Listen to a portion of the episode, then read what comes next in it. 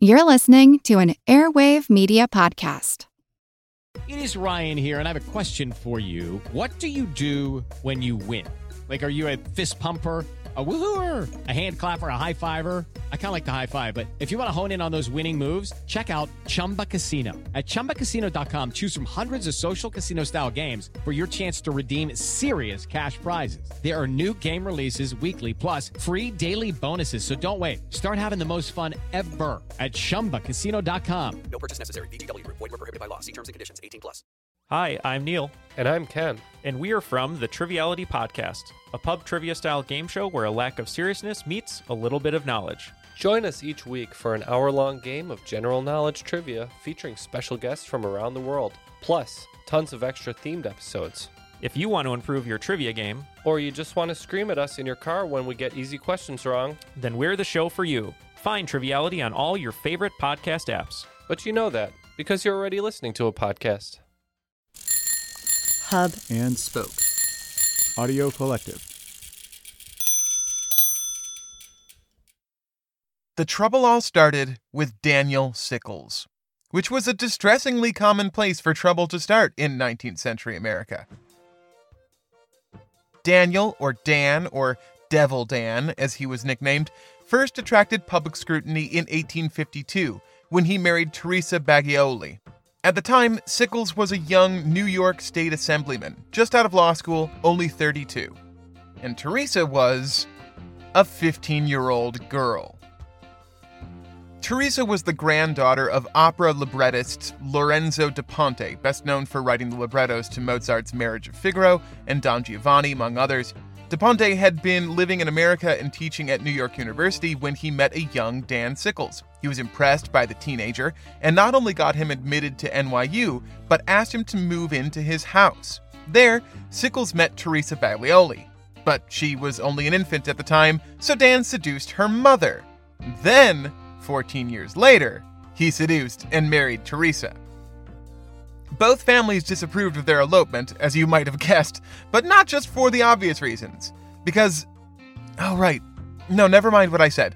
Sickles first attracted public scrutiny in 1847 when he was censured by the New York Assembly for bringing his courtesan, Fanny White, to breakfast in Albany, which was shortly before they were arrested for dressing Fanny as a man so that they could go out at night together. Amazingly, each and every part of that was a crime in 1847 New York. An anonymous history of Fanny White, published in 1860, claimed she was so upset upon hearing about Sickles' marriage that she went to his hotel and beat him with a riding crop. Ooh, Fanny! In 1853, he went to London to serve as secretary to the UK ambassador and future president, James Buchanan. Instead of bringing Teresa and their daughter Laura along, he took Fanny. There, the two lived as a couple, attending diplomatic events and nights at the theater. When Fanny insisted she wanted to meet Queen Victoria, Sickles arranged it, introducing her as Miss Bennett, after James Gordon Bennett, editor of the New York Herald, who had written critically of Sickles. Yet, introducing a prostitute to the literal Queen of England under a false name chosen to disparage a member of the free press is nothing compared to Sickles' other troubles. At the same time he was carrying on with Fanny White, Teresa had a lover of her own, Philip Barton Key, the U.S. Attorney for Washington, D.C., and son of Star Spangled Banner scrivener Francis Scott Key. Over their five years of marriage, the capital PH philandering Sickles had repeatedly accused Teresa of stepping out on him, and each time she had denied it. But on February 24, 1859, Dan received an anonymous letter in which the author said he had seen Teresa leaving a string out her window as a sign that she was alone and letting Key inside. Then, the two of them could be seen in the front window of Sickles' library in a state of, well, the letter closed. I leave the rest to you to imagine. Imagine he did. Dan confronted Teresa, who admitted the affair. He then had her write out a confession. Three days later, Sickles spotted Key sitting on a bench outside his home on Lafayette Park, presumably waiting to see Teresa's string from the window. Devil Dan marched out the front door towards Key, pulled out a pistol, shot twice, and then, over his victim's prone body, yelled, Key, you scoundrel, you have dishonored my home, you must die. And, in full view of the White House, proceeded to make good on the imperative, shooting him once more in the chest at point blank range in public on a sunny Sunday afternoon. At the murder trial, Dan Sickles was defended by Edwin Stanton, who would go on to be Secretary of War for Abraham Lincoln and wage a high stakes, cannons loaded impeachment crusade against President Andrew Johnson. Stanton orchestrated for Sickles a brand new defense, never tried in the United States before not guilty by reason of temporary insanity. So jostled by the discovery of his wife's infidelities, Sickles' sense of reason and morality abandoned him for the three days necessary to conduct the murder, and then returned from vacation in time to leave Sickles appropriately penitent to the court. He was acquitted. The Washington Examiner called him a hero for saving his young wife from his victim's libidinous clutches.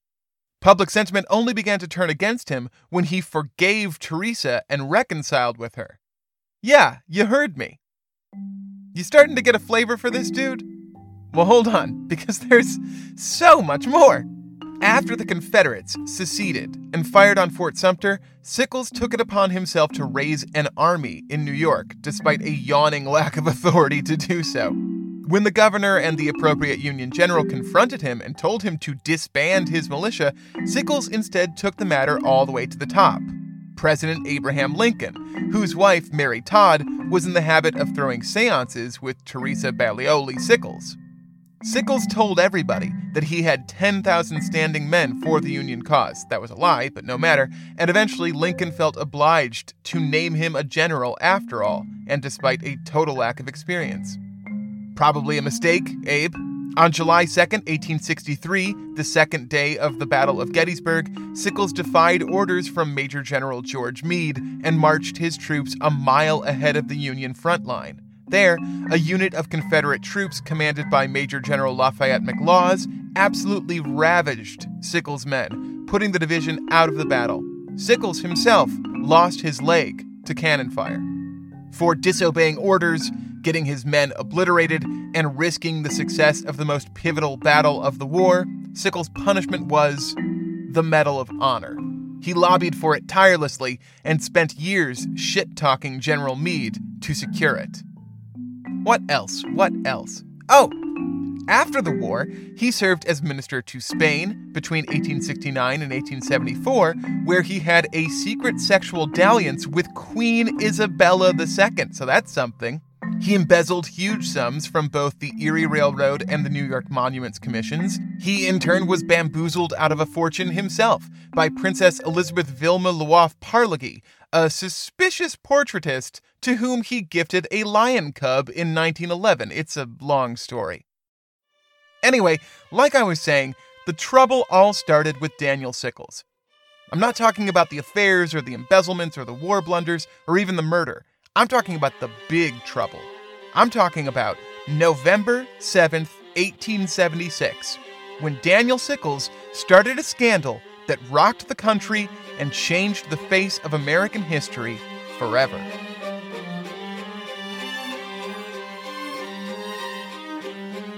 This is The Constant, a history of getting things wrong. I'm Mark Chrisler. We are just about a month out from the 2020 presidential election between Joseph R. Biden and the end of the Republic. I'm kidding. No, I'm not. Jesus, I'm stressed out. Are you stressed out? I never imagined that in my lifetime I'd see America at the brink of such gaping disaster. Don't get me wrong, I've pictured plenty of other American disasters, a lot of them, but this particular brand of disaster, where it feels like there's a sliver of safe travel to navigate through with rocks and hard places on either side, well, it's surprising and stressful. So I thought, what better way to round the edges off our collective anxiety than to take a look back at the most disastrous election in American history so far? Knockwood, fingers crossed, please vote. Today's episode 1876. Before we return to the philandering, embezzling, murdering, militia raising devil Dan Sickles, we've got to set the table for the presidential election of 1876, which requires us to go all the way back to 1865, the end of the Civil War. When the South finally surrendered, the country was far from saved. In fact, arguably, the taller task was still ahead. With the nation reunified and slavery abolished, there were two very large and fundamentally incommensurable groups of people to bring into the American experiment the 4 million newly freed slaves and the 5 million traders who had taken up arms to continue owning them. Sounds pretty tough, right? Well, luckily, the country had a man who was up for the task. Less luckily, he was shot in the head at Ford's Theater on April 15, 1865, just six days after Robert E. Lee had surrendered to Ulysses S. Grant at Appomattox. Peaceably uniting the country and transforming the South into a racially integrated society might have been too heavy a pull even for Honest Abe. Who knows? But it was surely too much for his vice president, the drunken, embittered racist Andrew Johnson. You really couldn't have chosen a worse man for the job. Johnson's take on Reconstruction was almost incoherent. He didn't favor voting rights for blacks, both because he thought states should be free to administer elections as they pleased, and because, as I said, racist. But he didn't like white Southerners much either. Johnson had hoped to be the presidential nominee against Lincoln back in 1860 and felt betrayed by the rich landowning Southerners who failed to support him. He also said the question of how to readmit the Confederate States was moot, since he believed they had no right to secede in the first place. So Johnson appointed provisional governors to the South with a mandate to form new governments that looked pretty much like the ones they replaced, which is to say, they were all white, mostly Democrat, and largely Confederate. These new state governments quickly began passing black codes which were basically the reestablishment of slavery under the guise of protectorate capitalism. The North didn't care for any of that. And before we go idolizing the abolitionist union, let's clarify what and why they didn't care for. Put simply, they didn't like that the post war South was beginning to look so much like the pre war South. They thought the Confederates needed to be punished and only brought back into the country pleading on their hands and knees once their lesson was learned. The North also supported ending slavery pretty strongly by the time the war ended and declared it an imperative that the lives and rights of blacks be improved. But this was, I think it's fair to say, a secondary concern. In northern states where blacks had been free for decades, most of them were still not allowed to vote and had plenty other tribulations foisted upon them. The North was fine with that sort of inequity continuing in the South. They even thought it would be preferable to not push the voting issue because maybe it would speed along the process of getting white Southerners to properly apologize. But there was another part of Johnson's Reconstruction plan that really stuck in the craw of Northerners, and it was a very progressive complaint. On January 16, 1865, General William Tecumseh Sherman had issued Special Field Order Number 15.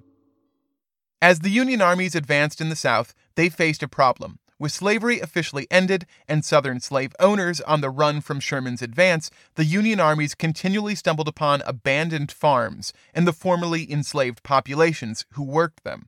The people needed food and work and shelter. So, Sherman, along with abolitionist Senator Charles Sumner, House Rep Thaddeus Stevens, and Lincoln Secretary of War Edwin M. Stanton, who was also Devil Dan Sickles' lawyer in the murder trial, you'll recall, concocted Special Field Order Number 15 as a remedy.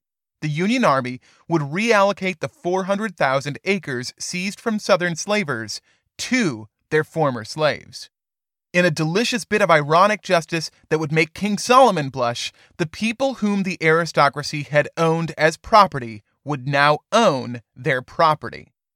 The land was to be divided into 40 acre plots, which would be given out almost as recompense to the new freedmen. Sometimes the army would also provide mules.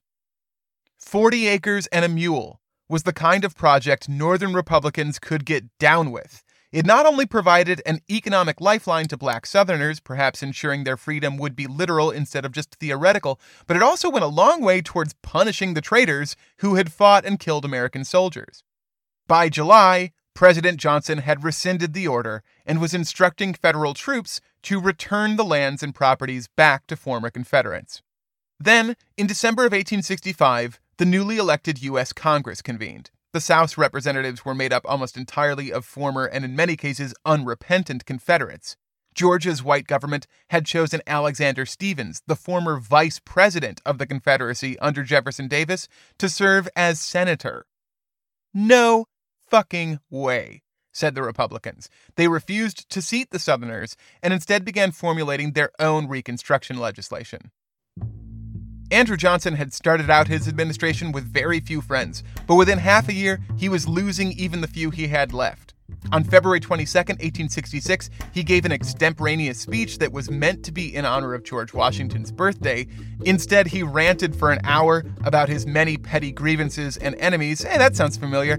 In a particularly unhinged bit of paranoia, he told the crowd that Representative Stevens, Senator Sumner, and attorney Wendell Phillips were plotting to kill him the Republican legislature turned up the heat, taking Reconstruction increasingly into their own hands. They passed the Civil Rights Act of 1866, which established birthright citizenship and legal equality for all Americans regardless of race. Johnson vetoed it. So Congress reconvened and passed it again with a two thirds majority, overriding the presidential veto for the first time in American history. They drafted the 14th Amendment, which codified equality in citizenship, and since there were no Southern Democrats seated in Congress, they passed it and it moved along to the states. The legislative war between Republicans and Johnson escalated over and over. The Republicans passed the first Reconstruction Act, and Johnson vetoed it, so they overrode him again. Then they passed the Tenure of Office Act, which said that the president couldn't fire cabinet members without Senate approval. Johnson, of course, vetoed it, and Congress again overrode him. It was a bit of a trap. Johnson had been feuding with his Secretary of War, Edwin Stanton, since he ascended to office, and Stanton had successfully chipped away at his power to oversee Reconstruction with the passage of the Reconstruction Act, which put federal troops in the South under the Secretary's command, not the President's. Johnson couldn't fire Stanton because of the Tenure of Office Act, but he could suspend him while Congress was in recess. He put Ulysses S. Grant in his place and ordered Grant to relieve two generals involved in Reconstruction who he felt had been too loyal to Congress. Their names were Philip Sheridan and, oh, can you guess it? Devil Dan Sickles. But that's not what we're here for either. Congress again was pissed. They reinstated Stanton as soon as they came back, so Johnson fired him for real this time. Having violated the Tenure of Office Act, Congress impeached him. He managed to overcome the charges, but only through near bribery and a promise to several lawmakers that he would cede all responsibility for Reconstruction to the Republicans. The Civil Rights Act divided the South into five districts to be overseen by the federal government and forcing the southern states to ratify the 14th Amendment. In 1868, Union General Ulysses S. Grant beat Johnson to become the 18th President of the United States, and a new age of radical Reconstruction truly began. The 15th Amendment guaranteed the right to vote, regardless of race. Grant formed the Department of Justice and the Civil Service Commission. He went to war with the Ku Klux Klan. But maybe most importantly, he oversaw the deployment of a strong federal presence in the South to protect the lives, liberty, and property of the freedmen, who, now possessing the right to vote for a brief shining moment, began electing black legislators and executives at every level of government. In total, there were around 2,000 elected black officials during the eight year period of radical Reconstruction. The lack of widespread land owned by blacks, a consequence of Andrew Johnson, you'll recall, stymied efforts at improving their fortunes to some degree, but really, looked at objectively, the period of Reconstruction really did accomplish a whole lot. But, looked at objectively is one hell of a caveat, especially when racism abounds.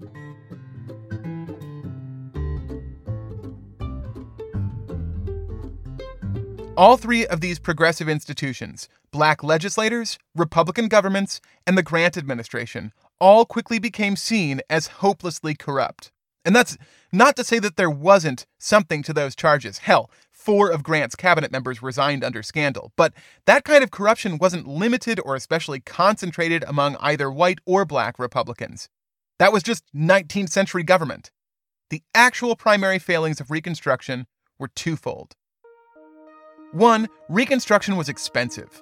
It not only cost money in troop deployments, but also in infrastructure improvements, building new buildings, repairing old ones, roads, and the like. In the beginning of Reconstruction, that wasn't too much of an issue, although plenty grumbled about high taxes. The post war economy was fairly robust, and there was work to be done and workers to do it. Especially the building of railroads, which between 1868 and 1873 totally preoccupied the American marketplace, laying down 30,000 miles of new track. When the Transcontinental Railroad was completed in 1869, investors turned in mass to a new locomotive project, the Northern Pacific Railway. But the banks couldn't move bonds for the project, and the whole American economy collapsed in the Panic of 1873.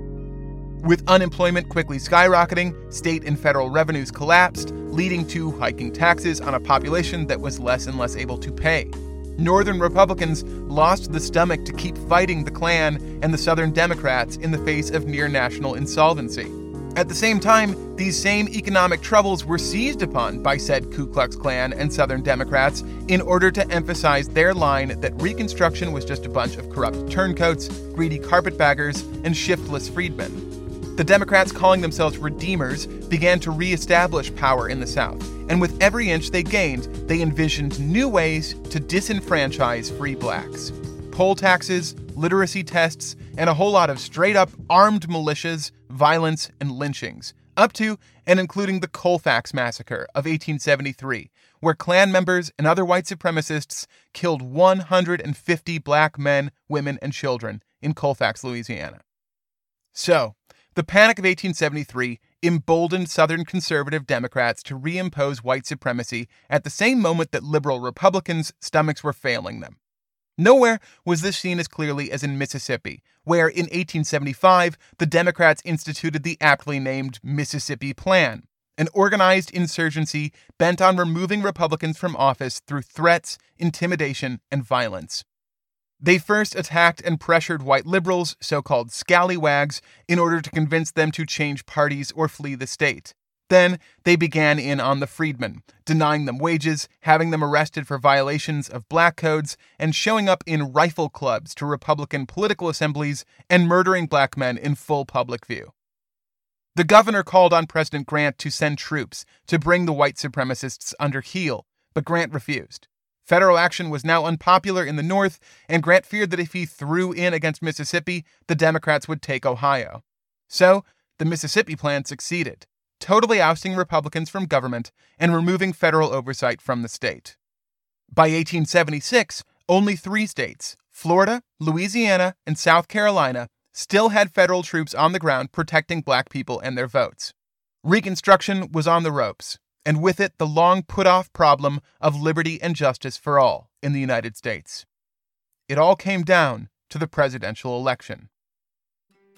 Ulysses S. Grant had already served two terms in 1876, as many as anybody else had, but he was contemplating a third, up until the House of Representatives introduced a non binding resolution which said that the two term tradition established by George Washington was a bulwark against dictatorship.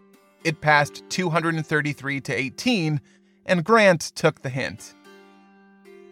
The Republican nomination was high up in the air, with a large field of competitors including Speaker of the House James G. Blaine, former Indiana Governor Oliver P. Morton, Solicitor General Benjamin Helms Bristow, Major General John Frederick Hartranft, famous for reading the death warrant for the conspirators in Lincoln's assassination, and Postmaster General Marshall Jewell. But after seven ballots, it was Rutherford B. Hayes who came out on top. Hayes was born and raised in Ohio. His father died 10 weeks before he was born, leaving his mother to raise him and his sister Fanny. Rutherford, how do you shorten Rutherford? Ruth? Ford? Er? Forget it. Hayes initially went into the seminary aimed at becoming a Methodist minister in Norwalk, Ohio but soon made a series of transfers before landing at Kenyon College and then Harvard in 1843, where he studied law. Aside from a possible case of tuberculosis that kept him moving around for a few years in search of healing weather, Hayes' young professional life wasn't especially interesting. In 1850, he settled down in Cincinnati, where he opened a law office with a partner. There he met Lucy Webb, whom he married in 1852 and with whom he had three children. His legal practice turned to criminal defense law, which brought him a very particular kind of case Cincinnati was just across the Mason Dixon line, and so it was a common place for escaped slaves to cross into freedom. But Cincinnati was a conservative city by Northern standards, still is, and frequently apprehended those escaped slaves and tried them under the Fugitive Slave Act, which would then send them back south. Hayes defended these escaped slaves against such prosecution. So, good on him there. In 1858, he was named city solicitor for Cincinnati, but then was kicked out in 1860 when conservative Ohio voters sympathetic to secession rejected most of the state's elected Republicans, including Hayes. When the Civil War began, Hayes volunteered for the Union and joined up as a major in the 23rd Regiment of the Ohio Volunteer Infantry. While with the 23rd, he fought in the Battle of Carnifex Ferry and joined the Army of the Potomac to fight off Robert E. Lee at the Battle of South Mountain, where Hayes was shot in the arm, tied off the wound, and continued the fight. In 1864, his regiment joined the Army of the Shenandoah, where he helped capture Lexington, Berryville, Fisher's Hill, and Cedar Creek, where he was injured again, thrown from his horse, and again kept fighting. During this time, Ohio Republicans nominated him for the House race in Ohio's 2nd District and asked him to return home to Cincinnati to campaign. Hayes responded, Any officer fit for duty who at this crisis would abandon his post to electioneer for a seat in Congress ought to be scalped. He was elected in absentia and became one of the dogged congressional Republicans who acted as a thorn in the side for President Johnson. In 1867, he ran against Allen G. Thurman for the Ohio governorship. The main issue of the race was an amendment to the state constitution to give voting rights to black men. Thurman ran a fear mongering, race baiting campaign. Hayes came out on top, but the amendment failed. Luckily, the 15th Amendment was on its way to override that. After two terms, a break, and another term as Ohio governor, the state delegation forwarded his name for the presidential race, which, as discussed, he succeeded in sealing on the seventh ballot. In contrast, his Democratic competitor was chosen unanimously on the second ballot. Samuel Jones Tilden was the heir to a vast family fortune built out of a patent medicine called Tilden's Extract. Most patent medicines were somewhere between placebo and poison, but Tilden's Extract must have been medically active since it was also taken recreationally. It was, after all, nothing more than concentrated marijuana extract flavored with licorice. Sammy J. Tilden, as his friends called him, and by his friends I mean me, studied law at NYU and practiced as a corporate lawyer while ingratiating himself with Tammany Hall and the New York Democrats. He was appointed as the city's legal counsel in 1843 and then ran for and won a seat at the New York State Assembly alongside Devil Dan Sickles. Don't forget about him. After the Civil War, Tilden turned against the corrupt Tammany Hall Democrats and their leader, the stupefyingly corrupt Boss Tweed, leading a campaign against him in 1871 that swept anti corruption Democrats into New York office and got Tweed indicted on 120 counts. For beating and then imprisoning Boss Tweed, New York made Tilden governor in 1874 where he continued to sharpen his reputation as an anti corruption crusader, which was only partly a dog whistle for ending black governance in the South. Only partly, folks. Take what you can get. So there you have it Tilden versus Hayes, anti corruption versus anti Confederate. The battle lines for 1876, the worst election in American history. So far. Our bodies come in different shapes and sizes, so doesn't it make sense that our weight loss plans should too? That's the beauty of Noom. They build a personal plan that factors in dietary restrictions, medical issues, and other personal needs so your plan works for you. Noom doesn't restrict or shame when you want to treat yourself. Their flexible program focuses on progress instead of perfection. You don't have to give up carbs or anything. And with their daily lessons, you can learn something new about your food choices every day. After just a few days of using the app, I learned how to recognize cues for overeating and how to choose the right foods to feel full. Stay focused on what's important to you with Noom's psychology and biology based approach. Sign up for your trial today at Noom.com. That's N O O M. Dot com and check out Noom's first ever cookbook, The Noom Kitchen, for a hundred healthy and delicious recipes to promote better living. Available to buy now wherever books are sold. Want to learn how you can make smarter decisions with your money? Well, I've got the podcast for you. I'm Sean Pyles, and I host NerdWallet's Smart Money Podcast. On our show, we help listeners like you make the most of your finances. I sit down with NerdWallet's team of nerds, personal finance experts in credit cards, banking, investing, and more. We answer your real-world money questions and break down the latest personal finance news. The nerds will give you the clarity you need by cutting through the clutter and misinformation in today's world of personal finance. We don't promote get rich quick schemes or hype unrealistic side hustles. Instead, we offer practical knowledge that you can apply in your everyday life. You'll learn about strategies to help you build your wealth, invest wisely, shop for financial products, and plan for major life events. And you'll walk away with the confidence you need to ensure that your money is always working as hard as you are. So turn to the nerds to answer your real world money questions and get insights that can help you make the smartest financial decisions for your life. Listen to NerdWallet's Smart Money Podcast wherever you get your podcasts. It was never going to be anything like a fair contest. While accusations of corruption by Republicans were partly coded racial attacks, there really was quite a lot of corruption in the party, and there'd be plenty in the race, too. That Republican interference, though, was nothing compared to the Southern Democrats, who had armies of white supremacists at nearly every polling place south of the Mason Dixon, keeping Southern black and white Republicans alike from exercising the franchise. Republicans had another deficit to overcome. Nobody outside of Ohio knew who Rutherford B. Hayes was, and at the time, presidential candidates didn't campaign on their own behalf, leaving Hayes at the mercy of his surrogates to try to define him for the polity while he waited at home in the governor's mansion. Unfortunately for him, the Democrats were already on the case, tarring Hayes as an inoffensive empty suit, a puppet through which corrupt and radical liberals would do their bidding. Hey, that also sounds somewhat familiar. Hayes' people countered that Tilden and the Democrats were racists, which Tilden's people took umbrage with. Tilden and most Northern Democrats, including Devil Dan Sickles, remember, Devil Dan Sickles, had sided with the Union. Sure, Republicans countered, not every Democrat was a rebel, but every rebel was a Democrat. Not to mention, you know, the white supremacist militias that were rigging the election through violence and intimidation throughout the South. Hayes' prospects looked dim. On the night of the election, November 7, 1876, as the returns came in, things only got bleaker for the Republicans. Tilden was winning in the swing states of Connecticut, Indiana, New Jersey, and New York.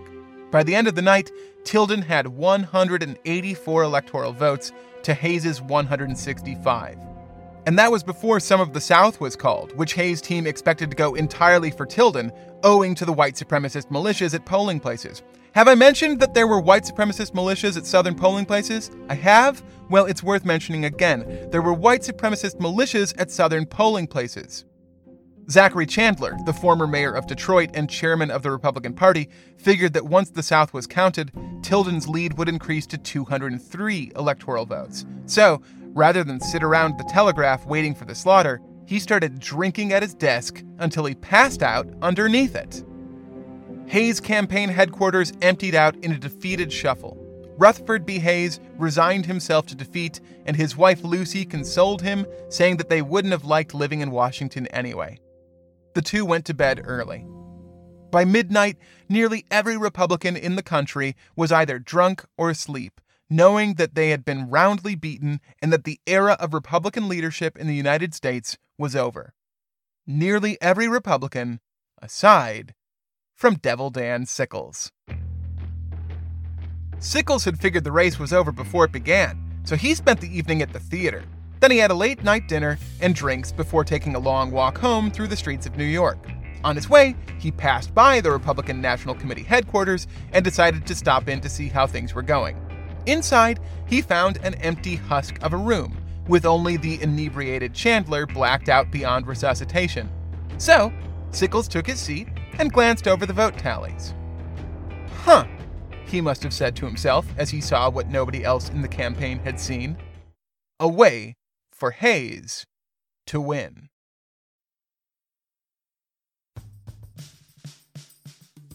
The Constant is brought to you by The Great Courses Plus. Too often, when I'm looking for research, the information is unreliable, and when it's not unreliable, it's not in depth, and when it's in depth, it's not accessible. The great thing about The Great Courses Plus is that it's all of that and more. Start your free trial today to see for yourself. Sign up at thegreatcoursesplus.com slash the constant. They've got stuff on classics like history, literature, and science to hobbies and leisure activities like chess, playing guitar, or mechanics. This week, I'm recommending The Great Trials of World History. It goes from the apology of Socrates through the conspiracy to assassinate Lincoln, Oscar Wilde's indecency trials, the Scopes monkey case, all the way through O.J. Simpson's murder rap. Oh, every lecture is like a decadent historical candy to unwrap. This streaming service offers engaging lectures about anything and everything, all from the experts themselves. And with the Great Courses Plus app, you can watch anywhere from any device. Stream to your internet connected TV in the living room and then toggle over to your phone while cooking dinner. Now's the perfect time to sign up for the Great Courses Plus, and my listeners can check out any course or lecture for free today. That's free access to their entire library. So don't wait any longer. Sign up today. What are you doing? You're on your phone. Sign up today using my special URL, thegreatcoursesplus.com slash the constant. One more time, that's thegreatcoursesplus, P-L-U-S dot com slash the constant. And by BetterHelp.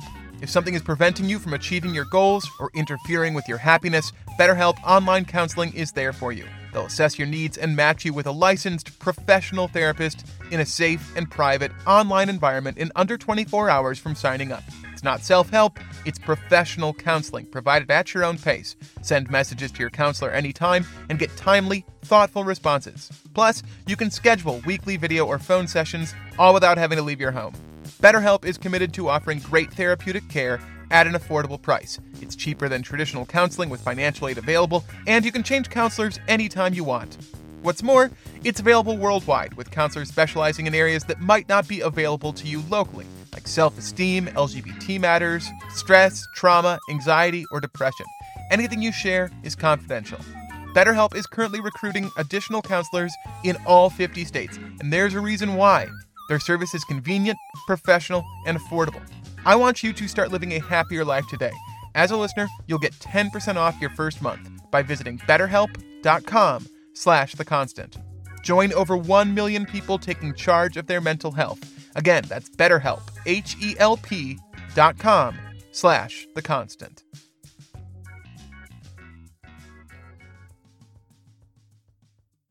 Everybody shush! William Shatner has something to say. Cat and Jethro, box of oddities. What do you do when the woman you love dies?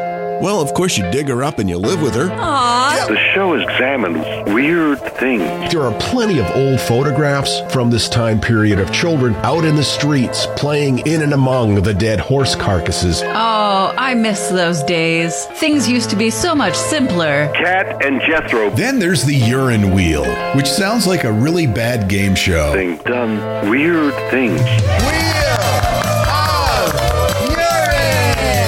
Cat and Jethro, box of oddities. That is really mysterious. Join Kat and Jethro Gilligan Toth for the strange, the bizarre, the unexpected as they lift the lid and cautiously peer inside the box of oddities. The Webby Award winning Box of Oddities podcast from Airwave Media.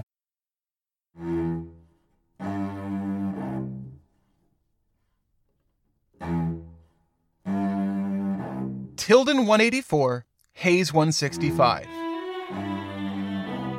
That was the bad news. But the good news was that Colorado had been granted statehood in July. All three of their electoral votes were given to Hayes, which didn't really move the needle. But because there were three more electoral votes in play, the winner of the election needed a minimum of 185 votes. One more than Tilden had. What Dan Sickles realized was that if the West Coast went for Hayes, as it was likely to, then the race was still in play. All that was necessary for a Republican victory was for Hayes to hold the southern states where Reconstruction was still ongoing, where federal troops still to some degree protected black voters, and Republicans still had enough state office holders to contest Democratic shenanigans. If Hayes won in South Carolina, Florida, Louisiana, and Oregon, he'd be up to 185 and beat Tilden after all. On his own, With neither the knowledge or consent of the party or candidate, Dan Sickles sent off a bevy of telegrams to state Republican leaders, giving them orders to follow his quickly fomenting plan. The telegram read With your state sure for Hayes, he is elected. Hold your state. Then he sent off another to John C. Reid, managing editor of the New York Times, telling him that Hayes was still in the mix and Republicans were on track to win. Finally, having just put into motion a constitutional crisis unlike any seen since the Civil War, the murderous, thieving, adulterous Dan Sickles went home and slept like a baby. On the morning of November 8th, nearly every newspaper in the country led with the story of Tilden's victory, except for the New York Times, whose morning headline read, A Doubtful Election. Early in the morning, Reid and another newspaper publisher, William Chandler, ran to Republican headquarters where they slapped the hungover Zachary Chandler, no relation, into waking. They sent off further telegrams to the states in question, telling Republicans to do what they needed to contest any fraud from Democrats and secure the popular vote. Not far away, the Democrats were telegraphing basically the same info on Tilden's behalf. Meanwhile, Rutherford B. Hayes was rising with the morning in Columbus, Ohio, lackadaisical in his defeat. He Eeyored off to his office, where he wrote a series of letters humdrumly describing the bright side of having lost the presidency. He only learned that his defeatism was premature when word of the afternoon edition of the New York Times reached him later in the day. The paper of record thought that he was ahead.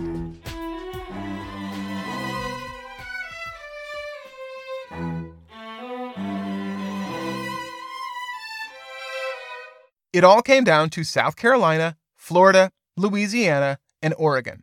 In the three southern states, Democrats had tried to disenfranchise black voters and white liberals, but the tallies were subject to review by state election review boards that were Republican controlled. On the dashed off late night orders of Dan Sickles and the further strategizing of Chandler and other Republican leaders, those in charge of the review boards were urged to throw out votes anywhere they suspected there had been fraud or intimidation. Hayes was having mixed feelings all around. He believed, probably rightly, that if the South had conducted their elections fairly, he'd have won in a landslide. But they hadn't. And so the question was whether he had possibly won the three least unfairly conducted Southern elections.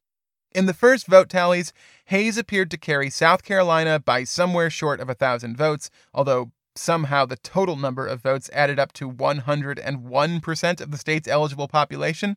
In Florida, on the other hand, he was losing by around 100. And in Louisiana, his prospects were much worse. Tilden was up 6,300. Meanwhile, in Oregon, Democrats were playing a different game. Hayes had conclusively carried the Beaver State, entitling him to the state's four electoral votes, but one of the Republican electors was John W. Watts, who was also a postmaster. The law was that electors couldn't hold federal office, but Watts didn't think that would be a problem as he quit the post office when he was sworn in as an elector. This was a fairly common practice at the time, but Oregon had a Democratic governor, Lafayette Grover, and DNC chairman Abram Hewitt urged him to disqualify Watts and swap in a Democratic elector instead. To win, Hayes needed not just to undo Tilden's edge in Louisiana and Florida, but also to get back the faithless elector in Oregon.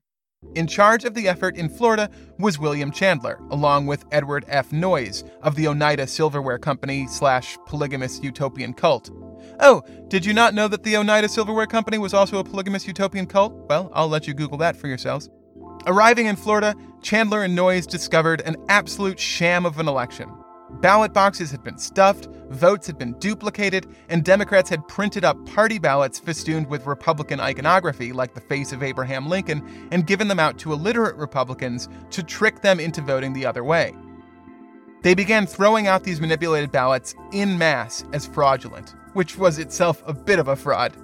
Meanwhile, in Louisiana, things were even messier. The head of the state returning board there was former Louisiana Governor James Madison Wells, a radical Republican who had been removed from office for allowing violent white supremacist rioters to have their way with the state in 1867.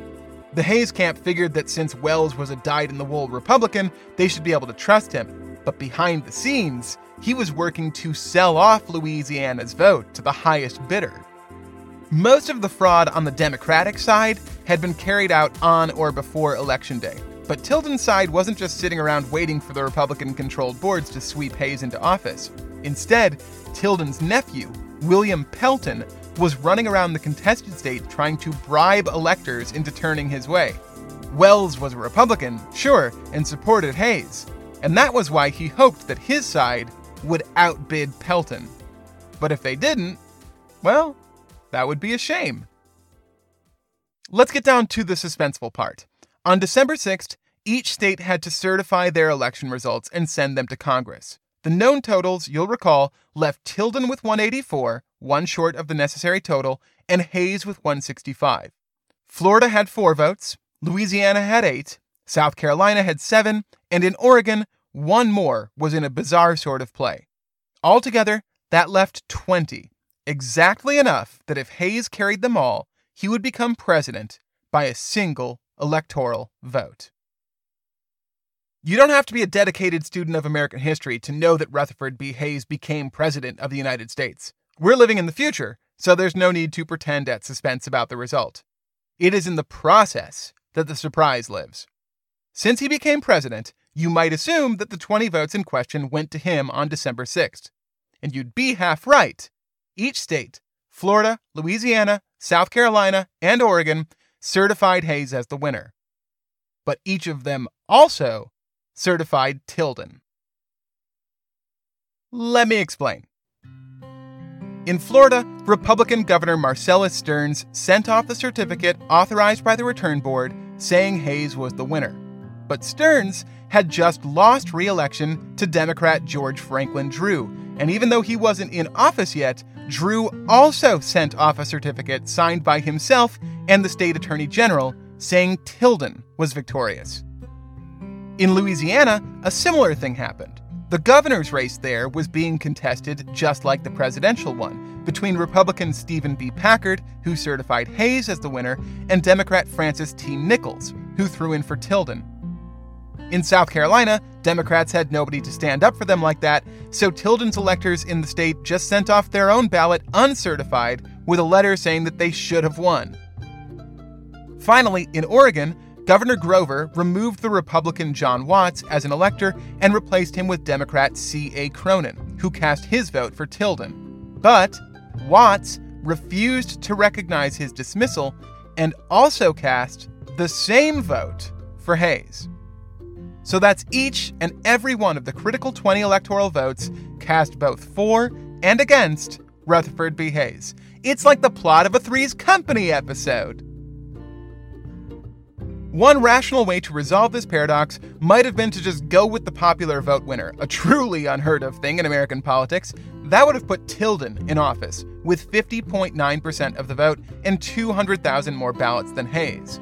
But then again, the only reason Tilden had that edge was because of the several million black voters whom Democrats had managed to suppress, so that wouldn't exactly be a fair result either, would it? The only remedy was to turn to the Constitution and ask it what to do. What do you say, Connie? The President of the Senate shall, in the presence of the Senate and the House of Representatives, open all the certificates, and the votes shall then be counted. The person having the greatest number of votes shall be president. Okay, that's great. But what about if states send multiple certificates? How should we sort out which ones are valid? Connie? Connie? Nothing. Nada. Zilch. Not a single solitary syllable, much less a clause, in the whole founding document offering any guidance whatsoever of what to do in this situation. Which means we got ourselves a bona fide, deep fried, pie in the sky, do or die, stick a needle in your eye, constitutional crisis. No map, no law, not even any guidelines. There was nothing to say how the dilemma ought to be settled. Instead, there were mere arguments, which predictably fell along a partisan divide. The first argument was that the Constitution clearly meant that the President of the Senate should decide which returns to count. This was the side favored by Hayes because the President of the Senate was Michigan Senator Thomas Ferry, himself a Republican.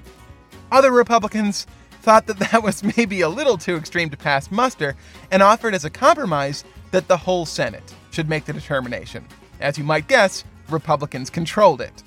On the other hand, Democrats argued that the Constitution obviously provided that the combined House and Senate should take a vote.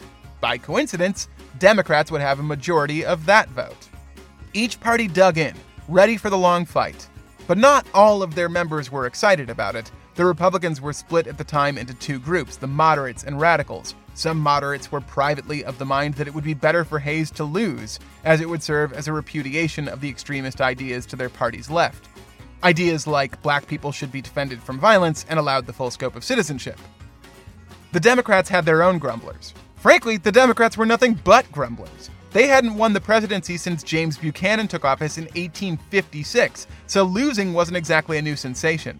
Maybe, some Southern Democrats thought, there was something they could get from Republicans in exchange for the presidency, something even more valuable. We'll get back to that. In an effort to break the stalemate, Congress agreed to create an electoral commission to decide which ballots to count. It would be comprised of five House reps, all Democrats, five senators, all Republicans, who would then choose four Supreme Court justices, two Democrats and two Republicans, who would then choose between them one final justice who they believed would be neutral. Everybody else came in knowing exactly what they were going to conclude, and those conclusions went right down the political line 12 Republicans, 12 Democrats. In effect, the presidency came down to the opinion of one man, the fifth justice, David Davis. At a glance, David Davis might have seemed like a shoe in vote for the Republicans. In 1860, he'd been campaign manager for Abraham Lincoln, and after Lincoln was assassinated, Davis oversaw his estate. He was ostensibly an Illinois liberal Republican. But since 1872, he'd registered as an independent and was even nominated for president by the Labor Reform Convention, a House group of 40 or so delegates. His platform for the race didn't really fit either of the major parties, and he withdrew from the race when liberal Republicans failed to back him. Roy Morris Jr., who wrote one of the definitive accounts of the 1876 election, Fraud of the Century, wrote of Davis No one, perhaps not even Davis himself, knew which presidential candidate he preferred. Hayes didn't much care for this state of affairs. He thought that pushing for Senator Ferry to just decide the thing on his lonesome was a much better position. Future President James Garfield, who was vociferously working to elect Hayes, called the commission the surrender of a certainty for an uncertainty. That was a little silly since said certainty was actually an intractable constitutional crisis, but whatever. You've only got four years before you get shot in the back anyway, so live it up, Garfield. Democrats were much happier with the deal and praised it. They didn't see much chance of winning before, but with the forming of the commission, there were now at least two paths for Tilden to take the presidency. Either they could convince David Davis on the merits, or they could bribe him. Along came William Pelton, Tilden's bottom dealing nephew again.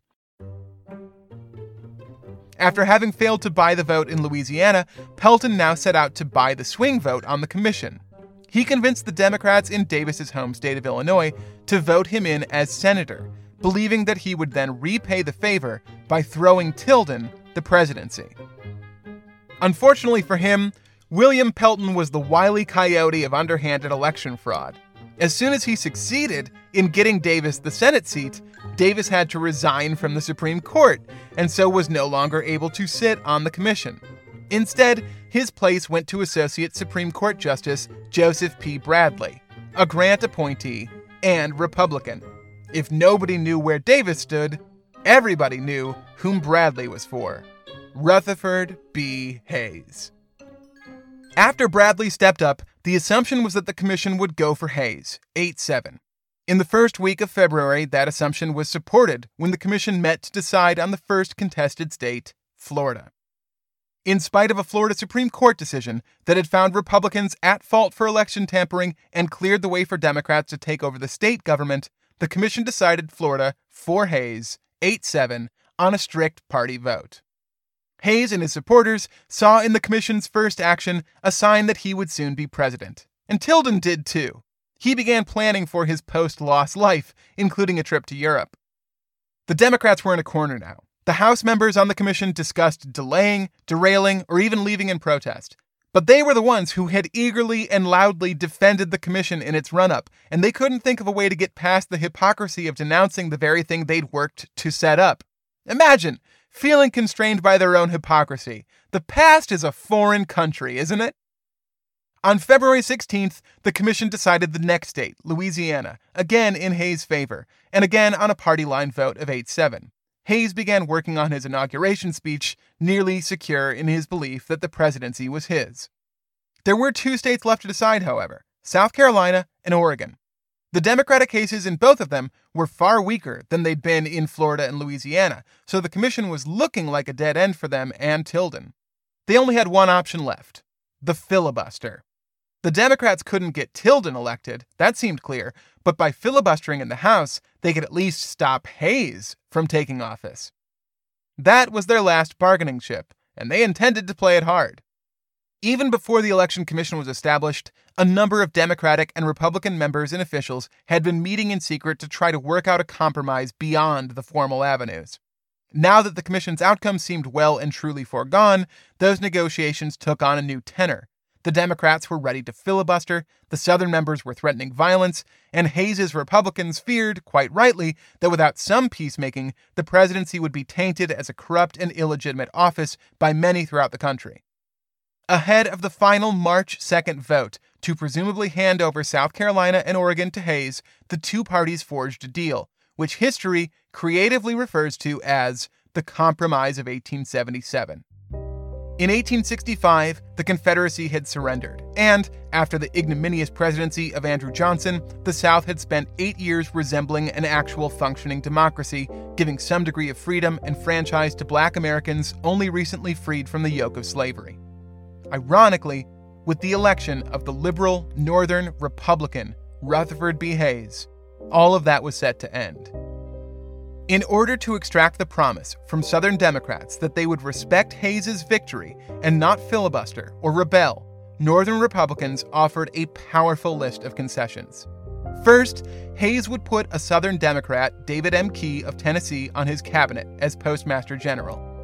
Then, Hayes and Republicans would support the building of a second transcontinental railroad, this one through Texas and Republicans in Congress would support legislation to help rebuild and industrialize the former Confederacy. So far, so good. Finally, Hayes promised to remove all remaining federal troops from the South and cede home rule to all states below the Mason Dixon. The United States would no longer interfere in the business of Louisiana, South Carolina, and Florida or anywhere else in the South. They would be left to Southern Democrats to rule. In exchange, Republicans asked for assurances from the South that they would respect the lives, liberty, and franchise of their black populations. One of those sides honored the agreement. Care to take a guess which one? On March 3, 1877, Rutherford B. Hayes was sworn in as the 19th President of the United States of America. The ceremony was held in secret, and Ulysses S. Grant had Washington, D.C. loaded to bear against the threat of Democratic sedition. Two days later, Hayes retook the oath in public, and his inaugural address gave his most famous quotation He serves his party best who serves his country best. Two weeks later, he had withdrawn all troops from South Carolina, Louisiana, and Florida. The Republican governor of South Carolina, Daniel H. Chamberlain, had barely been holding on to office since the winter. His Democratic rival, ex Confederate Lieutenant General Wade Hampton III, had a sizable force of paramilitary white supremacists called the Red Shirts, who threatened violence so ably that Chamberlain's Republican government was only able to meet secretly behind closed doors with federal soldiers protecting them. Now, those federal soldiers were gone and Chamberlain had no choice but to give up the governor's mansion, escape to New York, and let Hampton take control. Stephen B. Packard, Republican contestant for governor of Louisiana, also was left with no option but to flee the South after Hayes delivered on his part of the compromise, leaving Confederate Brigadier General Francis T. Nichols in charge of the Pelican State. Hayes told the public, as well as prominent African American leader Frederick Douglass, that the rights and welfare of black Americans would be protected, and that, quote, the 13th, 14th, and 15th Amendments shall be sacredly observed and faithfully enforced. They were not. Hayes and the North abandoned the freedmen wholesale. Black officials and legislators were removed from office, sometimes peaceably, other times not.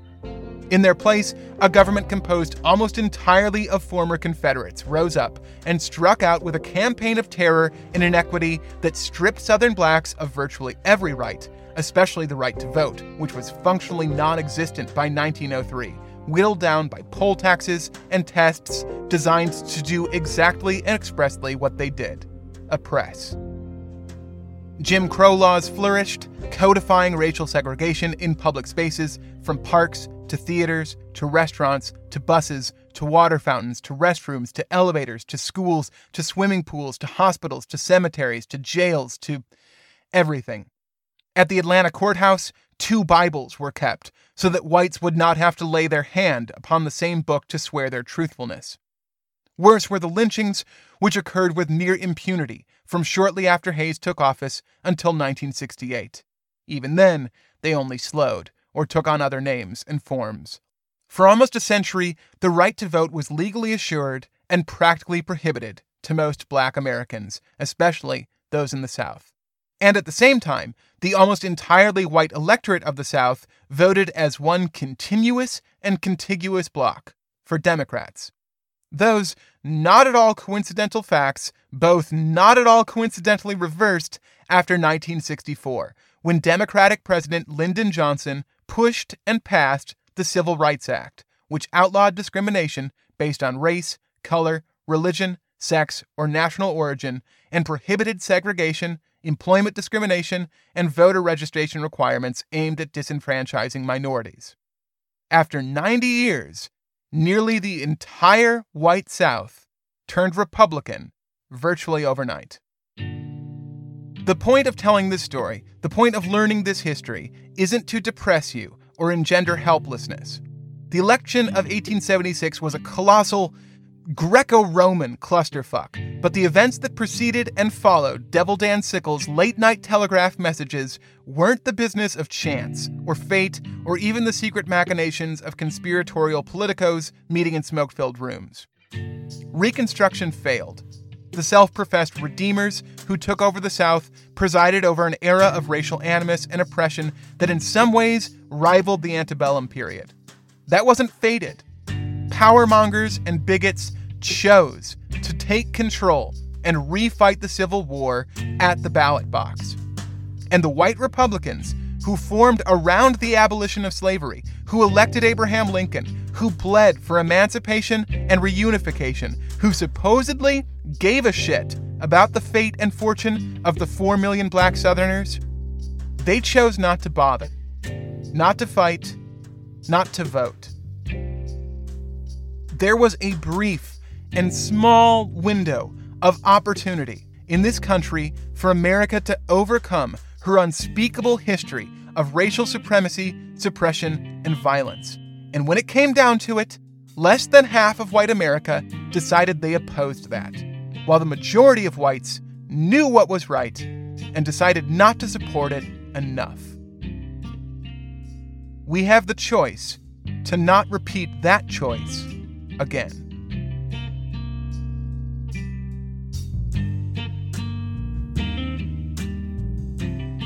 Music for today's episode by Blue Dot Sessions, Lee Rosevere, Kevin MacLeod, and me. I made two of those songs. Aren't I special? A very special thanks go out to all the patrons who make this show possible, especially Matthew Levitt, Joy Verrier, Mike Thomas, Sue Koch, Deborah Thompson, and Jacob Grisham. If you'd like to join them, go to patreon.com slash theconstant. Or go to constantpodcast.com. From there, you can find the Patreon as well as our social media presences where you can follow the show. Please leave us a rating and review wherever you listen, especially Apple Podcasts. We're a proud part of Hub and Spoke Audio Collective, which is celebrating the triumphant return of iconography with a new episode about the history of one of my favorite movies of all time, Jaws. You definitely want to learn more about Jaws, don't you? So go listen, damn it. Until next time, from Chicago, Illinois, which in 1876 had its own electoral crisis when Thomas Hoyne ran and won a campaign for mayor, taking nearly every vote cast because there wasn't a mayoral election that year. This has been The Constant.